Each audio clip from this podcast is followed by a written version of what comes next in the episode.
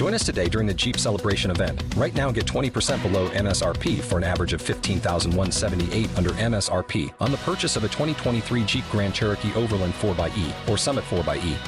Not compatible with lease offers or with any other consumer incentive offers. 15,178 average based on 20% below average MSRP from all 2023 Grand Cherokee Overland 4xE and Summit 4xE models in dealer stock. Residency restrictions apply. Take retail delivery from dealer stock by 4 1. Jeep is a registered trademark.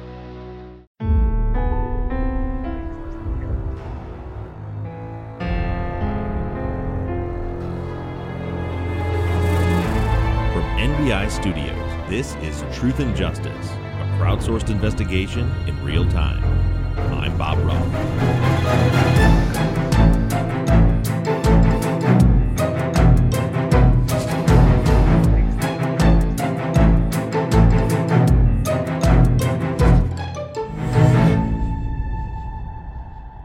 Hello, everybody, and welcome back to Truth and Justice. This is your Friday follow up episode for season 10, episode 14. Jim Clemente delivers the profile. In this week's episode, Jim did exactly that. And I have to say that the profile he delivered was probably the most chilling that I have ever heard from him. In this case, he had less information than I think he has had in any other profile he's worked for me. And the profile he delivered was extremely specific and certainly, uh, in my mind, pointed us at a person of interest very clearly. Uh, I am joined in the studio today, as always, by the podcast mechanic himself, Mr. Mike Bussing. Hey guys. Zach is out on assignment this week. And so, filling the role of the voice of the people is my friend, friend of the show, Miss Janet Varney. Hello. Thank you so much for having me back. I am so curious what being out on assignment means. Uh, Disney World, I think. He's at Disney World. Texas Ranger James Holland is a legendary interrogator. They call him the serial killer whisperer. You can't hide those indications. And that's why yesterday I knew that he did it. But now, shocking interrogation tapes reveal how the super cop really operates. And that's why they asked me to come in because I'm special. From Something Else, The Marshall Project, and Sony Music Entertainment, this is Smokescreen. Just say you're sorry. Listen and follow on Apple Podcasts, Spotify, Amazon Music, Stitcher, or wherever you get your podcasts. All right, before we get into these listener questions, I'm actually really happy. Uh, I'm always happy to have you here, Janet, but especially with this episode because part of the profile really pointed to some behaviors Jim was pointing to that to him indicated that there may be a woman involved. And we have some questions about that later, I'm sure we'll get into, but I think it's a perfect episode to make sure we have a woman on board to share your thoughts on it. Uh, with that, with that being kind of in the chamber right now, though, do you have any kind of opening thoughts or remarks about the episode? I have a lot of specific questions. Um, I will say that that came, I'm sure we can all agree, fairly late in the profile. And so it was a little bit of a, whoa, what? Like that, it wasn't something, you know, it came up, what was it, like two thirds of the way through, maybe Right. even deeper in. And so I, I had no indication that that was going to happen. And I think, I don't know if I, I can speak for everybody, but uh, we're so used to hearing that uh, with a profile that it's most likely a male. That is, you know, just what usually that's like ultimately that's and I would say it's probably a male between 20 and 40. Like that's sort of the Yeah. the thing that we're used to hearing. And so when he said that, I it really was a sit up and take notice moment and I'm not totally sure I agree, but I also don't feel like he it didn't seem like he was selling it that hard. He was like, this is sort of my initial thought. It may or may not be right, but that's what occurred to me personally. That's sort of how he framed it, I thought. It, it was definitely a surprise to me. I didn't, you know, so I, I'm like obviously wheels turning as he's giving his profile, and I'm thinking because I know who the suspects are, he doesn't, Right. and I'm trying to think of what what scenario, who could be involved, how does this fit in, and honestly, as he's delivering the profile, I'm like, God, like all this seems to point back into that apartment for a lot of reasons that we'll get into. And, and, and somebody who has a direct conflict with her as a personal cause targeted homicide, I'm like, that's like pointing towards Eva, but it doesn't make sense. And then out of nowhere, he's like, honestly, and I, I don't want to speak for Jim, but I think I think Jim was on the social side a bit uncomfortable saying, I think it's a woman for this reason. Be- You know, you know what I mean? Because because because it's, it's it sounds bad for him as a profiler, somebody who's who's investigated thousands of homicides and has looked at case studies for a hundred thousand more on top of it, Right. there's a reason why he believes that that I think maybe makes sense. But it was it was definitely kind of an awkward moment. To be honest with you, I wasn't that. I didn't take. I mean, I, I feel like I'm a, a fairly a a sort of strong minded, you know, woman. I certainly would say I'm mm-hmm. a feminist. I don't think that's a, a bad word. It doesn't mean that you don't, uh, you know, that you think men are bad. It's not, it, you know, it's not any of that. It's just about equality. That being said, you can you can spin that real quick to be a man would feel like he had to assert his power in that way like it, it can be Right. seen as something negative towards a man that he wouldn't think to do that as well. I mean, you can think, Right. you know, that he would be like, oh, I can't, I have to, you know, command the situation with my hands because I'm a big, powerful man. I can't rely on a tool for this small old woman. You know, it, it- it's not, it doesn't necessarily a sexist statement. So I, I mean, to me, it made sense, not necessarily in a way that would make a woman seem weak. It's also possible that if you're a person who isn't used to doing something like that, that you would want that separation between yourself and harming another person. I've never done anything like that. And I, it's all abhorrent and it's ghastly and it's, it's horrible to think of that this happening at all. Maybe you do sort of in a moment, you know, there's some part of you inside that's like, well, I don't want to, that, that somehow that's like a, I don't know what the word is. I'm sure Jim would know, you would know, but that there would be this separation, this thing that sort of removes you from the action that is this object instead Sure. of your hands. I, I, again, I don't know what I'm talking about, but point being, it's not just like to me across the board, like how offensive that he would think maybe a woman would do that. I didn't really perceive it that way. Yeah, well, th- that's good, and and I think that you know I texted him a little bit about it afterwards, um, as you guys will hear in the in the episode, the the second half of that conversation that's going to air in two days on Sunday. He had an appointment and had to leave before we really got to finish our conversation, so we had some we texted about it a little bit the next day afterwards. You know, his assessment comes from uh, a couple things to, to your point about like the separation. The reason it stood out to him, the the vase, is because or whatever that piece of ceramic was, is because there aren't indicators of hesitation on this crime scene. It looks like they got in quick, a blitz attack. It was brutal. It was sustaining. There, they said there's there's no indication of hesitation. Like they just went after her hard and and and then killed her and then continued stabbing her after they had already struck fatal blows. Yeah. So you know, so he's he's not seeing indicators that would that would show kind of demonstrate kind of what you're talking about. Like there's some some hesitation. I don't want to you know, I separate myself from them or not. That makes sense. And so you know when he combines the lack of hesitation, the extreme brutality of the attack, the speed in which the attack took place, then he looks at and he's as he said he, he bases this off of all these case studies, right? So out of the thousands of case studies, when you see situations like this, right, where you have a smaller, petite, elderly woman who the first the first wave of the attack is to incapacitate, oftentimes not necessarily a pot or a vase, but when some object like that is used to incapacitate the person to you know get them on the ground quickly so that they can then strike the death blows with with a knife oftentimes when you see like an object used like that it tends to be a in most cases a female or uh-huh. you know someone someone much smaller in stature Right. I, I don't know. I mean, I'm very, very interested to hear what what listener questions come in. In my largest thought for this episode for me was the way he described it made it seem less likely also that it would be Eva. It, it made me wonder what don't we know? It made me wonder, you know, you don't Mhm. know what you don't know. Is there something that wasn't investigated by the police that was a relationship outside of all of this that had Right. more weight than, oh, I've complained about you making noise? You know, it just made me, it just made me go, I just don't. I mean, I, I, really? It, like, I, it doesn't seem like it would be Eva over this either. So I, I feel kind of a little bit lost after this. That's that's really interesting. Can, you expand on that? Like what? So when you heard this, because uh, I'll, I guess I'll give you my perspective. When I'm listening to it and I'm hearing this is somebody that lived close by, that could get away, that could hide. It's somebody with a conflict with her, adding into it's it's possibly a female.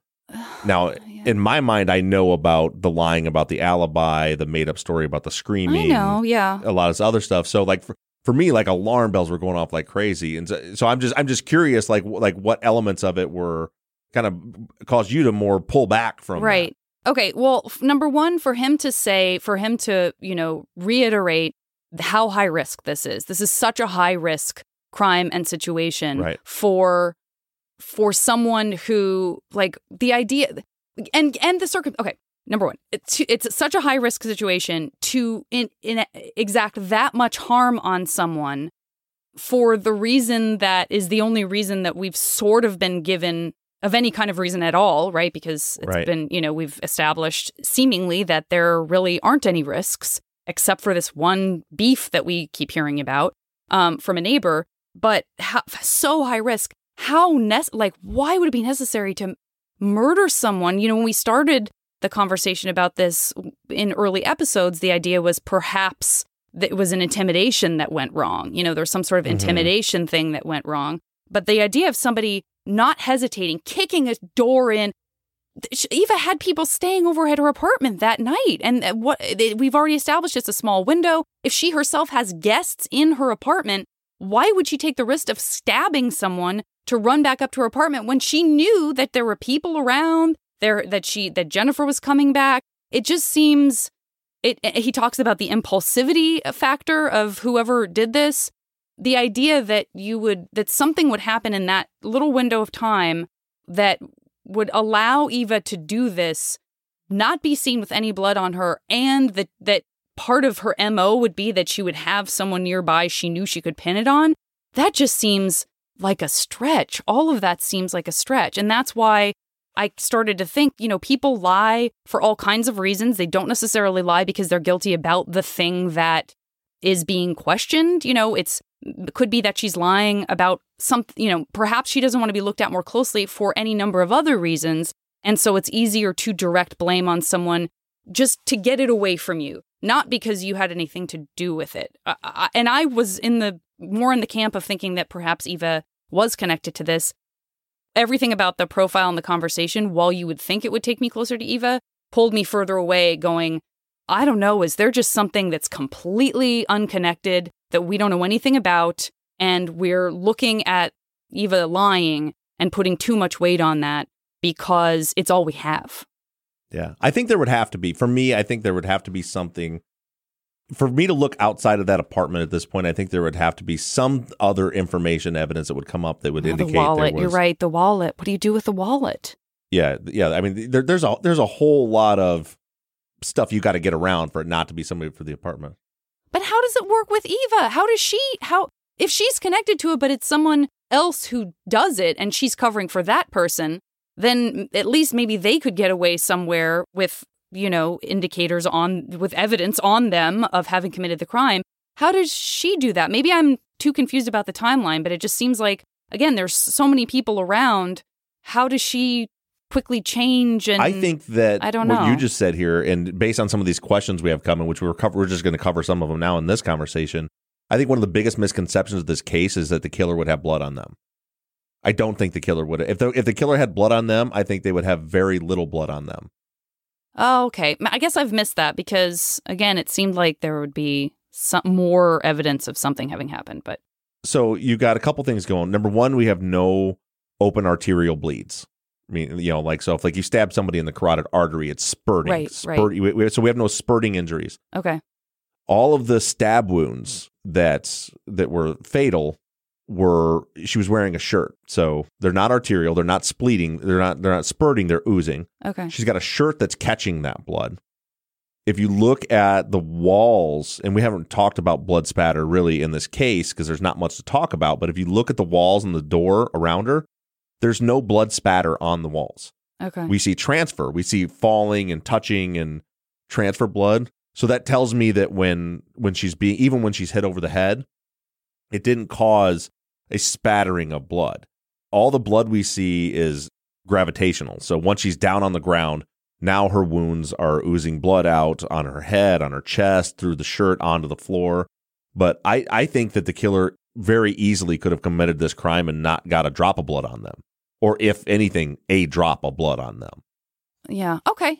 I, I think I got a little confused about the pot, the ceramic, the two different ceramics, the dirt, whether the dirt was happened after or before, whether that was res- some sort of residual blood spatter artifact. I got a little lost uh, within that portion of the uh, profile. So I was hoping maybe someone else had that question and we could return to that. we don't have bit, that 'cause- question, but I'm glad you brought it up because that's Okay. because I know that's something that we didn't quite clearly articulate in the in the conversation. So what it looks like the order of events are is once they're inside, as far as what actually happened, you know, where the movements happen in the apartment, it's hard to tell, but that someone hits her over the head with the ceramic pot, and and based on on the location and the layering of elements of the crime scene, it looks like she was standing up when she was hit over the head, which then caused her to fall down, and that puts her on the ground. Once she's on the ground, the stabbing happens. And we're going to get into some of the wounds and stuff because there's some interesting uh, thoughts about the different wounds. But then she's she's being stabbed to death while she's on the ground, maybe even continuing to be beaten while she's on the Oh, ground because there's way more. I know Sorry. It's just so horrible. it's it's awful, and and there's and there's so much more. There's more injury to her head and face than just one smashing the pot over her. Okay. Yeah. So there, so again, is is another indicator of two people being being there because you've got Okay. It's possible somebody is punching her and then stabbing her but i see two people just just wailing on her while she's on the ground. But but it, it goes pot she's down then the stabbing occurs. Some of the beating to the face or whatever that could have happened while she was still up. What i was getting at with the orange pot and the dirt is all the dirt that is thrown first of all i don't think the dirt came from the white ceramic pot but all the dirt you see on the crime scene photos, which I know is tough because the, I've you know I, I don't put pictures of dead bodies on on the internet, so you guys don't have unredacted photos. I've tried to redact some of them on our website in a way that you can still see the outline of the body, but you can tell from the dirt pattern that she was in her final resting place when the dirt got there. Huh. So okay, she's yeah. like in the fetal position with her, you know, her her left arm sticking out and her right arm over that, and where her head's at, and then the dirt pattern just goes around her body there, around the arm, because we could tell once they move her arm, there's just a perfect outline of her body in the dirt. right. So it, it's it's hit with a ceramic pot, hits the ground, the stabbings happen, and then she once she is no she's been stabbed to death, she's no longer moving. Somehow, then the dirt gets thrown in there. Isn't that strange? It is strange, and I so Jim theorized that maybe it was to slow down, to delay discovery, so they the the perp had time, the offender had time to get away. I think that's and not to second guess him, but for me that you know the doors are all locked. They Right. came in the patio. They know someone else could come in the patio. Yes. That seems unlikely to me. It seems Yeah. to me, honestly, it seems more like a fuck you. So she's down and then bam, and you know, they throw it at her, throw the dirt, and then they they get the hell out of the out of the apartment. But one way or another, that dirt got there after she was down and immobile Right. at that point. So it, and and all this happened in seconds, I think. Right. So my my naivete, uh, if I may use a fancy word that I probably shouldn't have used because it made me sound kind of dumb. Um, i i I guess I, I guess where where my naivete is showing, I guess where me being naive is showing is that I am I just it's so nuts to me that this level of violence would be inflicted on hey you complained about us making noise that just seems so vicious. I understand that from a psychological perspective, we don't know the background of this person. We don't know what happened to them as a young person. We don't know where their level Right. of rage comes from and how quickly it escalates. But again, it's for from for me and my limited life experience. Uh, it I that's what I continue to struggle with is like God. It just seems like a lot for please, you know, this person's making too much noise above me. It just seems, Right. especially when, you know, everything else we know about Catalina is that she was, you know, seemed to be very sweet and lovable and Juan said she would trust anyone. And, you know, that makes it sound like that she's uh, sort of generous of heart and that she wouldn't necessarily, you know, do things in a way that would create a conflict with someone else that would be that violent. But I, I don't know. Right. The, the tricky part is that we don't know the psychology. So and, and so that that's what that's kind of what the profile is doing, right? And in in the gap we have in a profile, if you're looking at how it might apply to someone, say Eva, is you know, and he asked the questions, or you know, he didn't. He he gave us information that ca- should cause us to ask questions we don't have the answers to. Meaning, he said this offender would have a violent background. They would be known for violent, impulsive outbursts because you know we're looking at it through our sane brains that would never kill anybody for any reason. Right. You know, so it it it can't make sense. But I mean, there's violent crimes that happen for stupid reasons. Literally every day, people are murdered for things that just that don't make sense. So if you have somebody, you know, and we don't know that we don't know what eh, yes or no about this with with like Eva, but say if, if we were to able to be able to find out in her background, yeah, she is violent. She's been known to just go nuts on people and and fight people for no reason. At nine in the morning after you've let kids stay at your place. I mean, that again, it's like, but you've just you've you've got people staying with you. I mean, I guess if she Right. felt like that part's over, which she wouldn't think that because she knew Jennifer was just going to make a phone call. Right. It just seems like that seems like a massive risk. Yeah. Well, first of all, I don't think Eva knew Katie and Youngster were still there.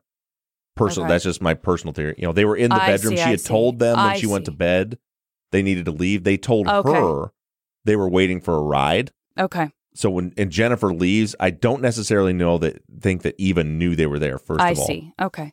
I believe that there, and I guess to back up as far as like the the reason for it, like it, it's not as simple. It, it may not be as simple as oh they're complaining me about me about noise. If myself and the private investigators that have worked the case are correct, that Eva was was doing sex work out of that apartment, that she was running a business Right. out of the apartment. And it wasn't just a complaint. She was told by the manager if it doesn't stop, you're going to be evicted. You're going to be kicked out. You know, there it, it, it just gets there's just other layers to it. But if it doesn't stop, if you don't stop, if you don't stop doing sex work in your apartment, you'll be kicked out. So I'll take the chance of murdering someone in below me. Wow. I personally think, and this is just my personal speculation, is that if Eva was involved, I think that there was a trigger that morning. I think there was another Okay. person, which the profile does indicate there was another person, likely Right. male. I think there was another person, and I think there was another trigger. I don't think that there was a plan. Hey, let's meet at nine in the morning and go kill my neighbor. Okay. All right. I think you know, you, you know, one some of the scenarios we work through is is if the sex work allegations are are accurate that a John or a a pimp, or, you know, that that are, that are that are involved in this, if someone who had paged her then comes to the door, she meets up with them, and you know, it could have been anything. You know, Catalina could have been outside and saying, mm-hmm. "That's it, I'm calling, I'm telling you." There could we don't know what happened there, but Right. to me, I agree with you that I, I I don't think the complaint the day before equaled at nine in the morning tomorrow. Let's Right. go Right. kill her. Okay. I think there was a trigger, and the trigger could have just been, say, you know, the page she got was maybe from uh from a, a pimp type character, right? That isn't connected with her. If and she doesn't call back because she doesn't have a phone and she doesn't get up, and he comes to the apartment and she tells him, "Look, I can't because of this." Right. And then he's like, "Well, fuck her. Let's go beat her ass or whatever." The one thing that sticks with me is that when Jennifer says to Detective Allen, "Okay, I'll tell you the truth," Eva and some guy told me about the complaints, which she couldn't have known about unless Eva did tell her about it, are going to go rough her up. And then he says, No, we know that's not true. Like to, to me, there's just, and, and it's hard, you know, it's hard to say, Well, I don't believe this, but I believe this part because if it. But, but to me, that part, when she says she's going to come clean and then that's what she comes up Mhm. with, it just seems too fitting with what appears to have actually happened to not have some form of truth in it. All right. Well, that makes sense, and and just uh, obviously brought up Jennifer. This is also about Jennifer. Uh, it uh, seems incredibly important to find justice for Catalina, of course. The Jennifer side of it, hundred percent, don't think she had anything to do with it. I agree with you. The more the every episode we've gone in deeper to this, uh, I just don't. Again, the profile to me in no way indicates Jennifer. Zero to me, zero, zero, zero, zero. There's nothing there. I don't care if it was a woman he that he thinks hit someone over the head. That's that just everything else says why why. I mean, if I can't accept Eva, I'd be crazy to accept that Jennifer had anything to do with this. So I'm firmly on the side of there's no way she had anything to do with this. That's my personal opinion. Join us today during the Jeep Celebration event. Right now, get 20% below MSRP for an average of 15178 under MSRP on the purchase of a 2023 Jeep Grand Cherokee Overland 4xE or Summit 4xE. Not compatible with lease offers or with any other consumer incentive offers. 15,178 average based on 20% below average MSRP from all 2023 Grand Cherokee Overland 4xE and Summit 4xE models in dealer stock. Residency restrictions apply. Take retail delivery from dealer stock by 4 1. Jeep is a registered trademark. What's the easiest choice you can make? Window instead of middle seat? Picking a vendor who sends a great gift basket? Outsourcing business tasks you hate? What about selling with Shopify? Whether you're selling a little or a lot, Shopify helps you do your thing, however you cha-ching. Shopify is the global commerce platform that helps you sell at every stage of your business. From the launch your online shop stage to the first real life store stage, all the way to the did we just hit a million orders stage? Shopify's there to help you grow. Whether you're selling scented soap or offering outdoor outfits, Shopify helps you sell. Wherever and whatever you're selling, Shopify's got you covered. Sign up for a $1 per month trial period at shopify.com slash try. Go to shopify.com slash try now to grow your business, no matter what stage you're in. Shopify.com slash try. Alexis says Jim talked about the killer being able to hide quickly, and I think for a lot of people, alarm bells went off that this could be consistent with someone from Eva's apartment being involved. But couldn't the killer just as easily have escaped quickly, such as if a getaway car pulled up on the street right outside? Yeah, absolutely. And that's something that uh, I think does need to be considered. It doesn't necessarily mean that it had to be someone who lived close by, because, yeah, a, a point of egress would be down that sidewalk and you're on the street and you're gone. Yeah. That was that was sort of your theory early on, wasn't even that someone would need to have a hiding place, they could just leave. Right. Sarah says, Is there a way to find out if Catalina was involved in any other conflicts at the apartment complex? Good question. I would love to know if there were. I don't think there were, but there's there's no way to know for sure. But this is why I think that their her conflict with Eva was the only one. Because when the detectives went to the office and talked to Pam Wiley, the only thing she told him was that she had a conflict with Eva and that she had complained about Eva, that she had that she had personally spoken with Eva about the complaint and warned her that she'll be evicted if it continues. Uh, I think that if there was another person that had a conflict, number one, I'm sure the detectives would have asked that question. And I think if there was another any kind of other conflict, at least the management was aware of that you would know. And then based on what we know about her victimology, which is based pretty much solely on what we know from Juan, there were no other conflicts with anyone else. She she very much kept to herself. Can I just ask one quick question? It's just one of those like let's put this away forever. When Mm-hmm. Jim was saying this is such a high risk and it's such a if if you had committed this crime, you would also spend time trying to find the thing you wanted to rob her of or if she, you know you would Mhm. be searching around you'd be knocking stuff around trying to find something. Can we just can you just say definitively there is no way someone thought they were doing a quick smash and grab in her apartment, didn't know she was home, discovered her, quickly had to react, and then got out of there because they didn't expect that to happen. And they, of course, they wouldn't stick around to rummage around looking for stuff after this crime had been committed. You would want to get away as quickly as possible rather than going, well, it's a sunk cost thing. I've already killed her, so now I should look for stuff to steal that I was going to look for before I realized she was home. Like, could we just, or, or can we say, like, hey, there, there is no way that someone didn't know she was home. Someone went in knowing she was home. Is that what we're saying? I well, we can't say anything definitively, right? When we're talking sure. profile, we're talking we're talking probabilities. I think there's a high, there's a very very low, low, low probability that this was a robbery, and I had kind of come to that conclusion prior to Jim even coming on. Yeah, I, I know. So if if that's the case, so so let's say that let, let's kind of play that out. This is somebody that wants to jump in and rob a place where they think no one's home. They jump in. So we're talking about someone who Catalina doesn't know, Right. presumably. Right. If it's someone who she doesn't know and can't identify, there's no reason to kill her, beat her, throw her down, restrain her. You're, Lock you're her in right. her Of course, you're right.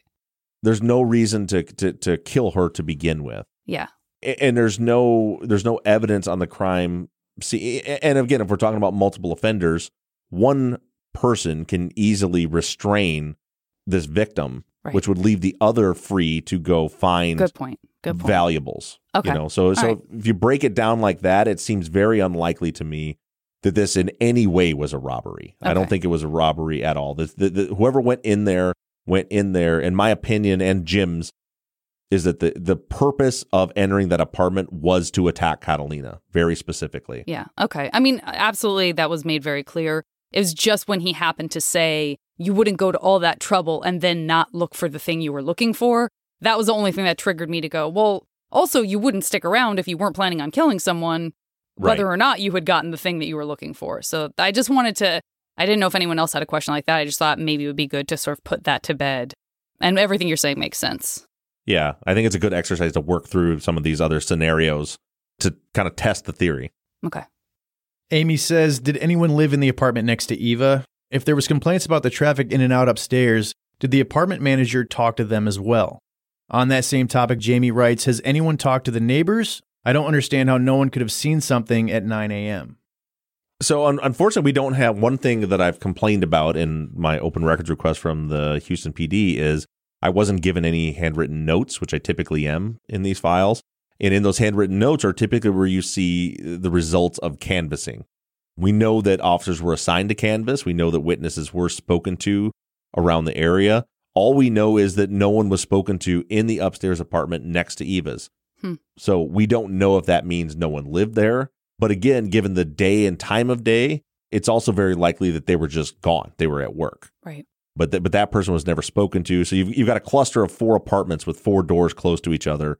You've got Catalina and June Sage right next to her. She was spoken to. Directly above Catalina is Eva. She's obviously spoken to. And then there's the the on the one next to her, which no one was spoken to. So all we can do is speculate. But my assumption is that e- either no one lived there or no one was home. Daniel says, Which specific case materials did Jim use to construct the profile? I gave Jim a detailed list of victimology, but I left out risk factors for a specific reason.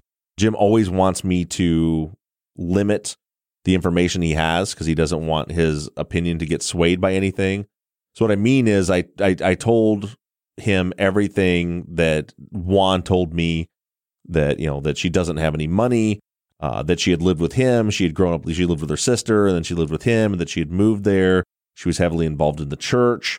She, he said that she was very trusting. I also told him that, but June, but the neighbor lady said that they both kind of had a, a an agreement that they wouldn't open the door to strangers. So I, I gave him that information about Catalina. I did not give him the information about the complaints upstairs because I just thought it was too on the nose. So I left that out.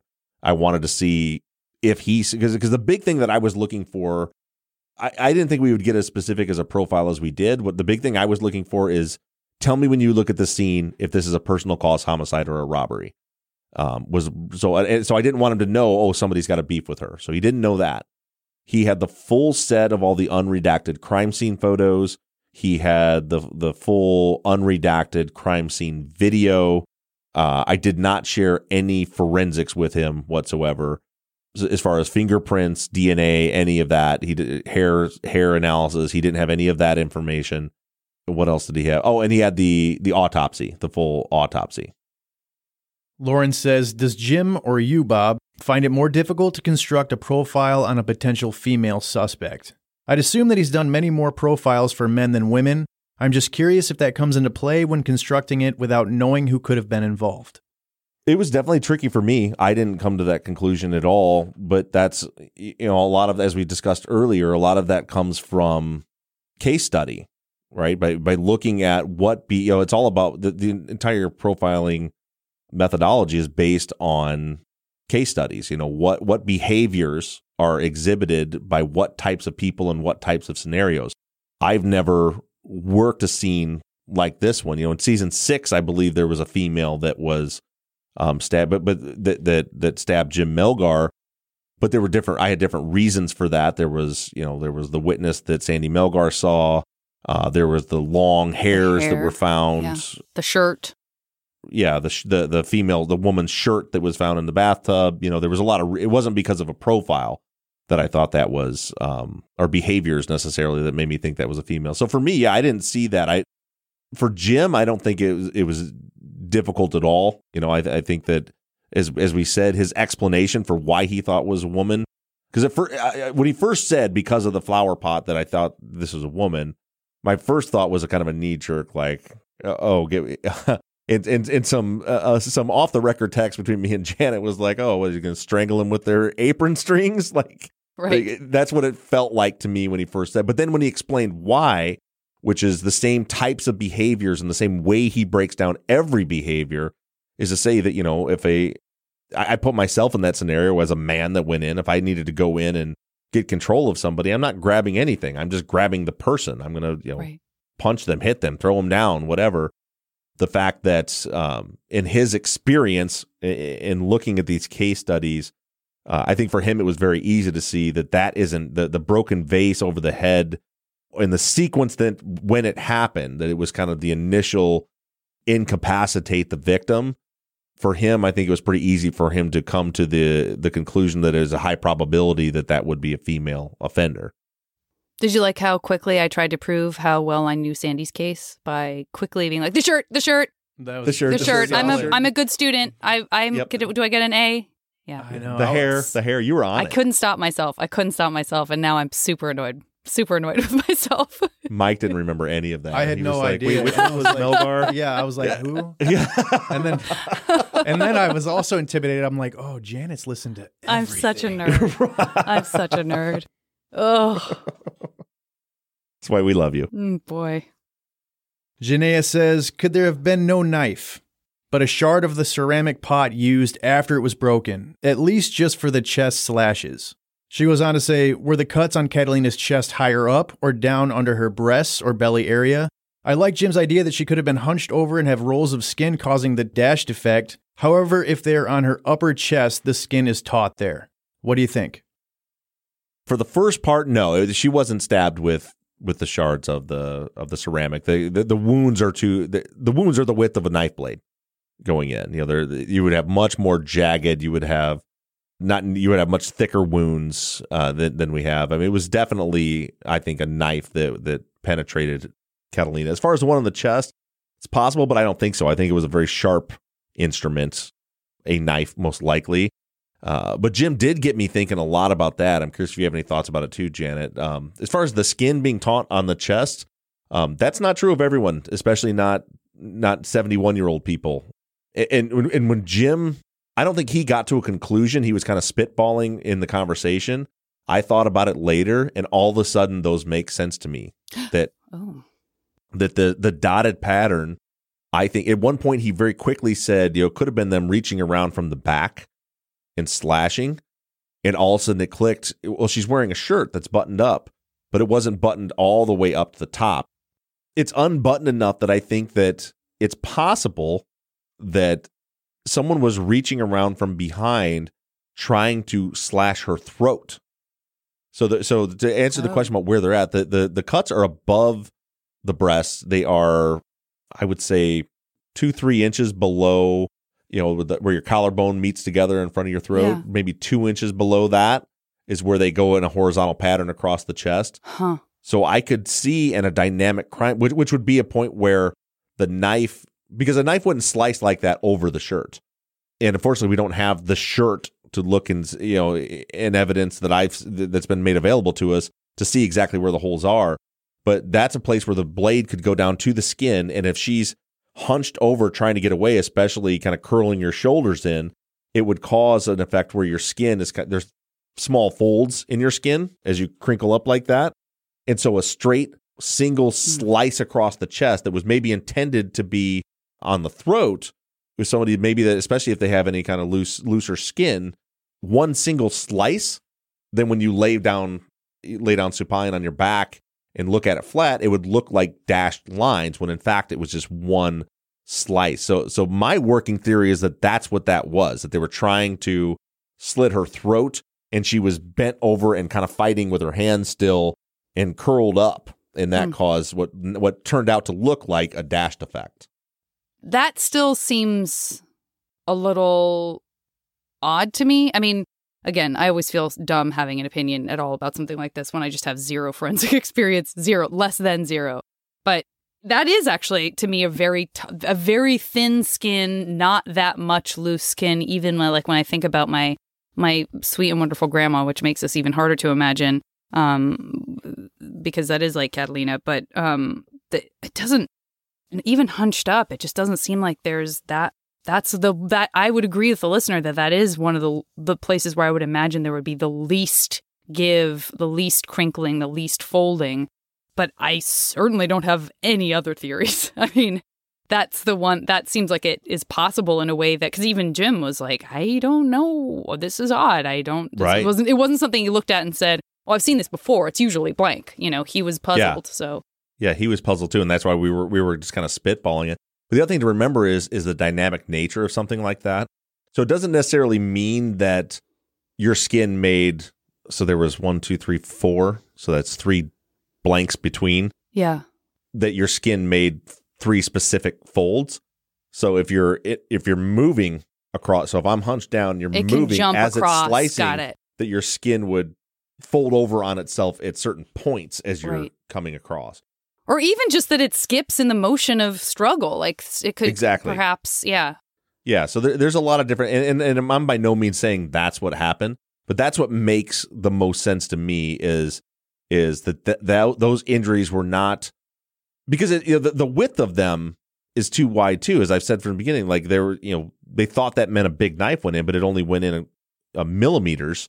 That four times they try to stab and the knife would kind of slide off to the side and not go in Yeah. even with somebody fighting, it makes a lot more sense that this was one smooth attempt attempt to be one smooth slashing motion. Yes. Um, I don't think it could have happened from someone face to face Yeah. because of the shirt. I Yeah. think it's got to be it's got to go down under the shirt in order to do that. And I, I think it definitely for various reasons, like you said, just the motion and the fact that she's fighting, she's curled up, they're moving, skin folds and moves as you Mhm. as you pull the blade across. I think that was one slice that just jumped on the skin mm-hmm. in a few different places. And that you can it's easy to imagine that with to the the the blitz attack and hitting someone over the head. You can sort of imagine a lot of that action taking place with her back Right. turned. Mm-hmm. Lucky Land Casino asking people what's the weirdest place you've gotten lucky? Lucky? In line at the deli, I guess? Aha, in my dentist's office. More than once, actually. Do I have to say? Yes, you do. In the car before my kids' PTA meeting. Really? Yes. Excuse me, what's the weirdest place you've gotten lucky? I never win and tell. Well, there you have it. You can get lucky anywhere playing at LuckyLandSlots.com. Play for free right now. Are you feeling lucky? No purchase necessary. Void where prohibited by law. 18 plus. Terms and conditions apply. See website for details. Hello, it is Ryan, and we could all use an extra bright spot in our day, couldn't we? Just to make up for things like sitting in traffic, doing the dishes, counting your steps, you know, all the mundane stuff. That is why I'm such a big fan of Chumba Casino. Chumba Casino has all your favorite social casino style games that you can play for free anytime, anywhere with daily bonuses. That should brighten your day a little. Actually, a lot. So sign up now at chumbacasino.com. That's chumbacasino.com. No purchase necessary. VGW Group. Void were prohibited by law. See terms and conditions. 18 plus. Lynn says, Did one of Catalina's front door locks require her key to lock from the inside? If yes, is that why her keys were taken? I didn't consider locking the front door as a means to delay discovery until Jim Clemente said it.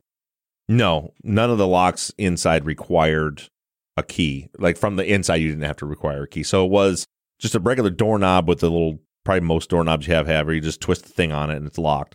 And then you had a standard deadbolt, which was on the in the inside, just had a knob you'd twist. On the outside, required a key. Uh, you don't see double key deadbolts like that unless you have typically you have glass around. Like if you have glass in the door, because they're designed so somebody can't punch through and reach around and unlock it. And you can see in the crime scene video, if memory serves, you can see the knob there for that deadbolt. Above that is another deadbolt that looks exactly the same on the inside as the other one, but there is no outside of it. And that is designed so that the apartment manager can't come in and unlock the door while you're inside taking a shower. They don't have a key to get in there. And then there was just the the chain on top of that. Doesn't necessarily mean, uh, and we can spitball this a little bit too. It doesn't necessarily mean that the door wasn't locked to delay concealment. but I don't think that's the case. There were some people on the fan page I was discussing with yesterday about the possibility that the the method in wasn't the patio. We know they had to go out the patio because of the locked doors. But um, there were some people suggesting, well, maybe they came in through the front door and turned around and locked it behind them. In my opinion, that is extremely unlikely, mostly because of where Catalina is found. So if if she if if the killers come in the front door, Catalina doesn't run towards the front door. They don't grab her and take her to the front door. If she opens the door and they blitz her right inside, they're still pushing her back into the apartment. And my guess would be probably into that bedroom where it's a little more concealed. But you couldn't have one person standing there locking the door while the other person's killing them at your feet right there. So for for that reason, and a few others, I don't think that's the, that's what happened. So, just for clarity, your theory, your working theory right now is that the door really wasn't a factor at all. It remained untouched. It was not touched for any, probably wasn't touched for any reason. It wasn't opened. It wasn't locked post mortem. Like it just probably didn't come into play. That that's my opinion, yeah. Yeah. And that doesn't necessarily mean that I mean, Jim could be right. It could be that the pot was thrown there to try to delay entry and maybe they reached up and locked some doors. But she was all Catalina was known to keep the doors locked when she was inside. And since we know she was home and the killers came in from the patio, I don't see it being a factor. Also, that actually does lead me to one last question, which is that it doesn't also seem like it makes sense as a countermeasure when, I mean, wasn't Eva the one who started this whole chain? Where isn't that, I mean, who starts the whole chain of Catalina being discovered? Like, why would you lock all the doors and try to keep her from being found, but then be the person who's running to the office to say something's happened and that you heard screaming? Like, who was the first? I'm realizing right now I don't know what set this in at, like, what set this chain of events going? Who was the first person to say something's wrong with the woman downstairs? Because wasn't it? You're exactly Eva? right. That that's Okay. Eva. So, yeah. So, okay. Yeah, and I again, I, I don't see signs of an attempt at delayed discovery. J- you know, J- Jim and kind of spitballing, trying to piece together. Well, maybe the pot's put there to keep the door from opening. It's certainly a possibility. It's certainly a possibility to lock the doors. I don't see that. As I said, my kind of theory is that the the big pot with the dirt in it was just a final fuck you before they left. But you don't you don't lock a door four times and put a pot in front of the door. First of all, her body was already blocking the door. Um, but then put a pot in front of the door to delay to delay discovery, and then leave the patio door wide open. You know that that to, that to me that just doesn't compute at all. So I I personally don't think that there was an attempt made to to delay discovery. Um, and yes, certainly if there was an attempt made, then that definitely adds some some weird questions in. Like if Eva was involved in this, why do you make attempts to delay discovery and then go run and tell somebody to come find the body? Yeah. The countermeasure that you would see if she were involved, the countermeasure is quickly getting out in front of it and being the person Right. who quote unquote heard something in the same way that we know that sometimes killers make sure that they're in the discovery party when there's a search or Sure. something like that. That's like, why would I call attention to this if I had been involved? I mean, that would be potentially a forensic countermeasure, right? Or a Yeah, behavioral yeah, countermeasure. exactly. Okay. Hmm And yeah, and th- and then in that exact we Jim and I discuss ad nauseum in the episode coming Sunday that exact thing. The as we get into suspects, we talk about Eva and and why she might have went and got help, and we work through a bunch of different scenarios there too. So there's a lot more on that coming. It sounds to me like I'm now officially a profiler and it was just that easy. Right, that's all it is. To be honest Great. with you, criminal behavior analysis and profiling is so much more common sense than it is anything else. And Jim will say that it's like it's when when you just look at just basic practical things, it's really what profiling is and then trying to predict, you know, what would cause someone to do this behavior and if you really think about it, usually the answer is not that difficult to come up with. Gotcha. Kristen says Jim said it was likely someone in their 20s or maybe 30s. Wonder if he thinks a teenager is out of the question. I don't know if he thinks it's out of the question, but I think if he thought a teenager fit the profile, he would have said teenager. I mean, when, when he said, and he did say there's not a lot of indicators of age, but for him in those behaviors, he sees someone likely in their 20s, maybe 30s. And I think what he's getting at is there's there's some impulsivity here that points to immaturity. Um, but then there, there's also a, a degree of, of violence and determination that indicates maturity.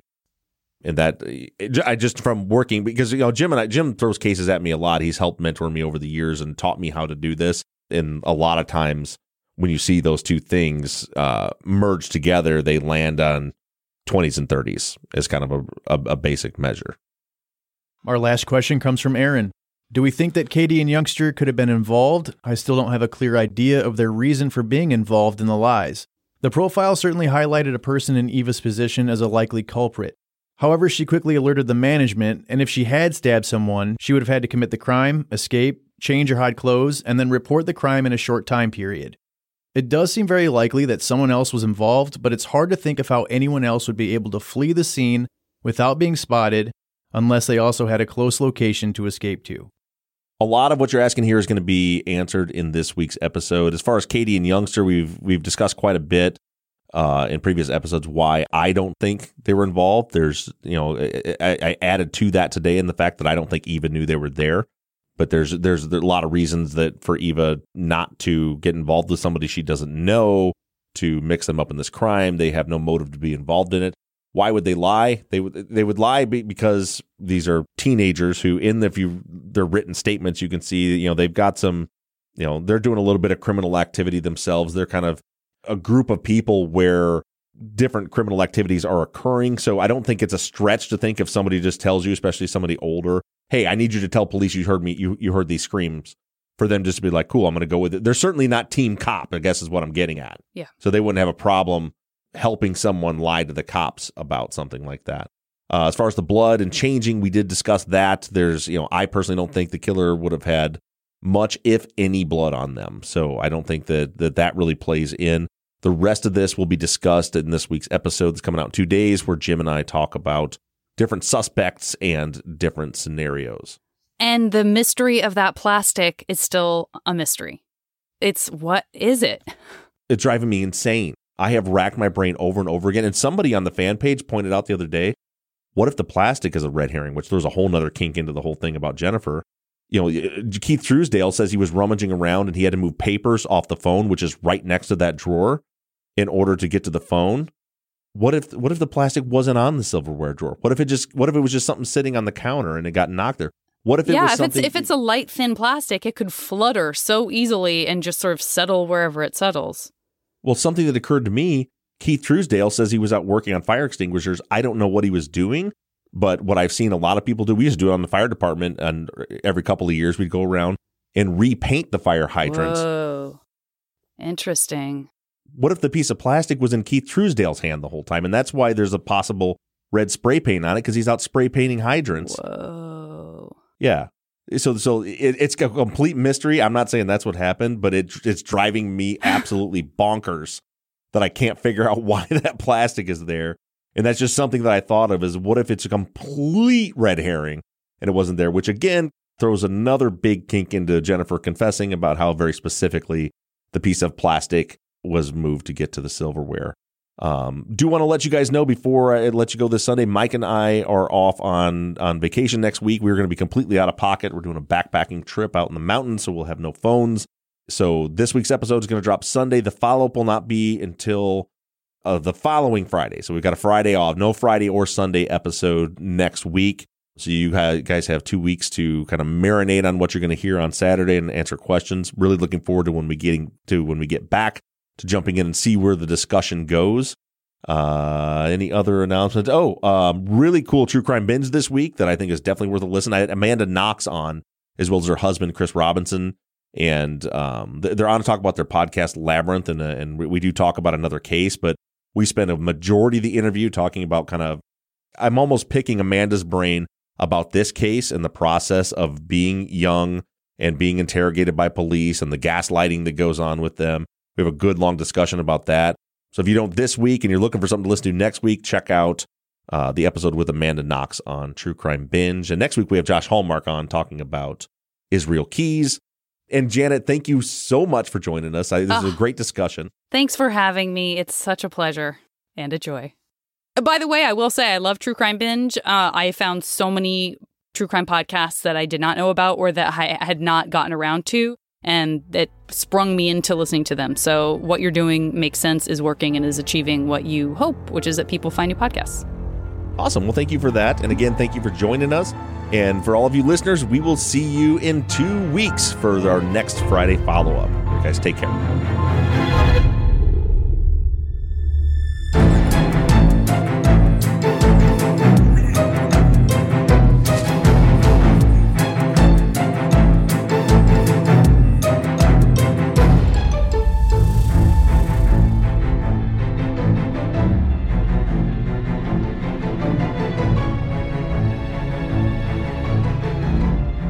Truth and Justice is an NBI Studios production and is distributed by Wondery. Produced and edited by Mike Bussing, and all music for the show was created and composed by PutThemInASong.com. Our follow up logo was created by Zach Weaver, and all of our font across all of our logos and banners were created by Tate Krupa of Red Swan Graphic Design. You can find more of Tate's work on Etsy. Thank you to Katie Ross of CreatedInTandem.com for designing, creating, managing, and maintaining our website, Truth and Justice Pod, where you can view all photos and documents discussed in every episode. And a big thank you to our transcription team Pamela Westby, Kathy McElhaney, Charlena White, Kaywood Yomnick, Ginger Fiola, Edith Swanneck, Lindsay Pease, Erica Cantor, and Jen Reese Incandela. And as always, thank you to all of you for all of your engagement and support. If you like the show and you'd really like to support us, you can do so in a number of ways. To financially support the show, you can go to patreon.com slash truth and justice. On the Patreon page, you can pledge as little as $3 a month, and we also have reward levels on Patreon that include access to behind the scene videos of the tapings of our Friday follow up episodes, ad free versions of all of our episodes, Truth and Justice Army t shirts and hats, and even the opportunity to co host one of our Friday follow up episodes. You can also help us out by going to iTunes and leaving us a five star rating and review. And lastly, you can always support us by supporting the companies that sponsor this program. If you have a new case that you'd like us to consider for future seasons, you can submit your cases on our website, Truth and Justice Pod. Just click the case submission button and fill out the form. And the most important thing that you can do is engage in the investigations. You can keep in touch with us through our email at theories at truthandjusticepod.com. You can like our Facebook page or join in on the conversation on the Truth and Justice Podcast fans page. For all of you tweeters, you can connect with us on Twitter at Truth Justice Pod. To follow our personal accounts on social media, I can be found at Bob Ruff Truth Mike can be found at Murrb Gaming, M U R R B G A M I N G, and Zach is at Z to the Q. And don't forget that we always have our 24 7 voicemail line open for questions, comments, and tips on our cases. That phone number is 269 224 2833. However, you do it, stay engaged, stay in touch. But as for now, we're signing off. I'm Bob Ruff. I'm Zach Weaver. And I'm Mike Bussing. And this has been Truth and Justice.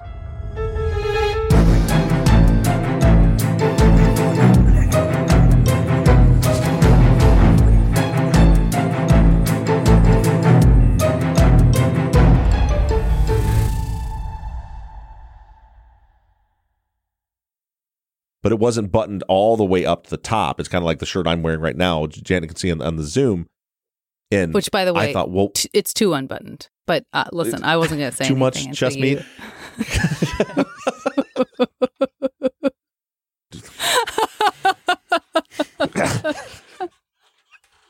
I'm gonna put a medallion on that son of a bitch.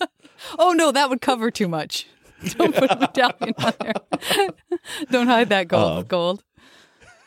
Judy was boring. Hello. Then Judy discovered ChumbaCasino.com. It's my little escape. Now Judy's the life of the party. Oh baby, Mama's bringing home the bacon. Whoa, take it easy, Judy. The Chumba life is for everybody. So go to ChumbaCasino.com and play over 100 casino style games. Join today and play for free for your chance to redeem some serious prizes.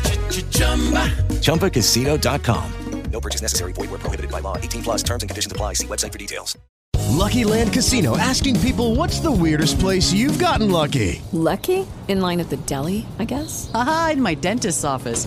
More than once, actually. Do I have to say? Yes, you do. In the car before my kids' PTA meeting. Really? Yes. Excuse me, what's the weirdest place you've gotten lucky? I never win and tell. Well, there you have it. You can get lucky anywhere playing at LuckyLandSlots.com. Play for free right now. Are you feeling lucky? No purchase necessary. Void where prohibited by law. 18 plus. Terms and conditions apply. See website for details. You've worked hard for what you have. Your money, your assets, your 401k, and home. Isn't it all worth protecting? Nearly one in four consumers have been a victim of identity theft. LifeLock Ultimate Plus helps protect your finances with up to $3 million in reimbursement. LifeLock alerts you to identity threats you might miss, and if your identity is stolen, your dedicated U.S.-based restoration specialist will work to fix it. Let LifeLock help protect what you've worked so hard for. Save 25% off your first year on LifeLock Ultimate Plus at lifeLock.com/slash-aware. Terms apply. Waiting on a tax return? Hopefully, it ends up in your hands. Fraudulent tax returns due to identity theft increased by 30% in 2023. If you're in a bind this tax season, LifeLock can help. Our US based restoration specialists are experts dedicated to helping solve your identity theft issues. And all Lifelock plans are backed by the Million Dollar Protection Package. So we'll reimburse you up to the limits of your plan if you lose money due to identity theft. Help protect your information this tax season with LifeLock. Save up to 25% your first year at LifeLock.com slash aware.